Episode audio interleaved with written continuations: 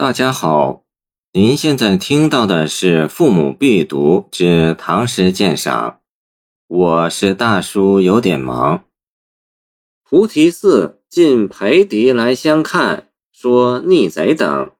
凝碧池上作音乐，供奉人等举声，便一时泪下，撕成口号宋氏裴迪。王维。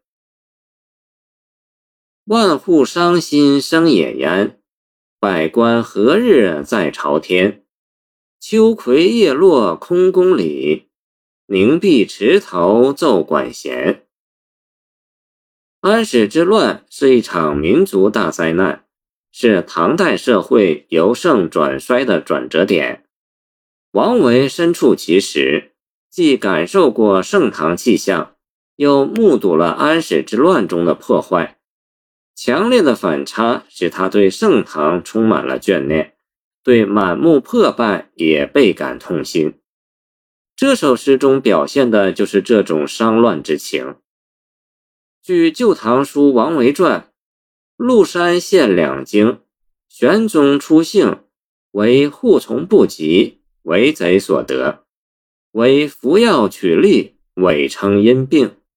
麓山素怜之。遣人迎至洛阳，居于普师寺，破以为蜀。又据载，安禄山大宴凝碧池，大臣玉库珍宝罗列于前后。乐伎作：梨园旧人不觉虚息，相对涕下。群逆皆漏刃持满以挟之，而悲不能已。有乐工雷海清者。投乐器于地，西向痛哭。逆贼乃赴海清于戏马殿，肢解以示众。闻之者莫不伤痛。见唐代郑处海《明皇杂录》。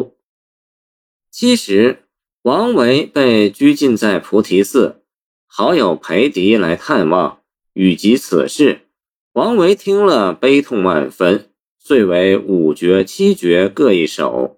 此为其一。诗中充满了亡国的悲痛和思念朝廷之情。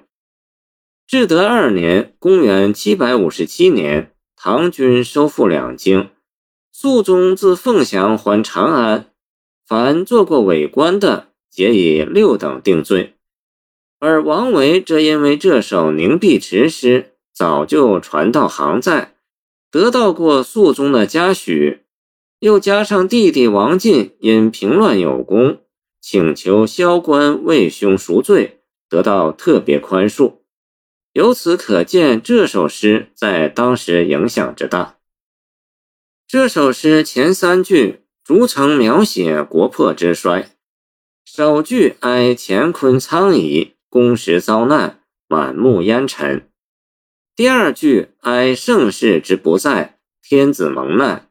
百官流离，仓皇失主，诗人忘不了那刚刚逝去的盛唐气象，那安宁富足的开元盛世最难忘。九天昌河开宫殿，万国衣冠拜冕旒。见和贾至舍人早朝大明宫之作，那是多么宏壮辉煌的场面啊！但盛世不会再来了。诗人对盛世的敬仰中混合着感伤，这不仅仅是对一个理性皇朝的眷恋，也是对一个历史上曾有过的高度文明的留恋，是对一个文化断层的悲悼。第三句哀宫室之荒芜，唐代宫中多枝魁树，如今人去楼空，玉阶蒙尘，秋风瑟瑟，败叶萧萧。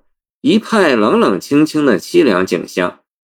前三句写不幸，第四句则笔触一转，写乱贼之庆幸。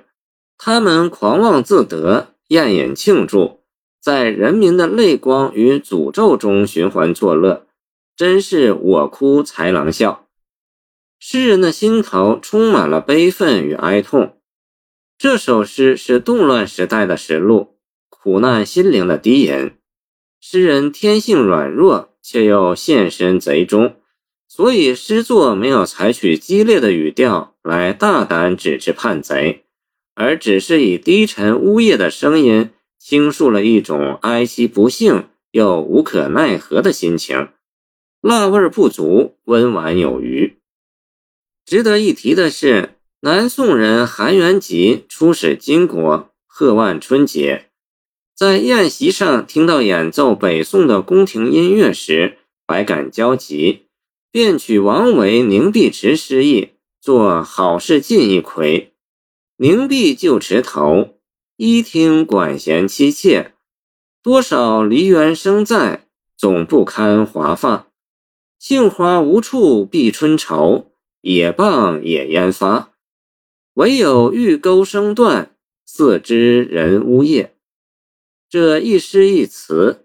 在艺术上可谓梅须逊雪三分白，雪却输梅一段香。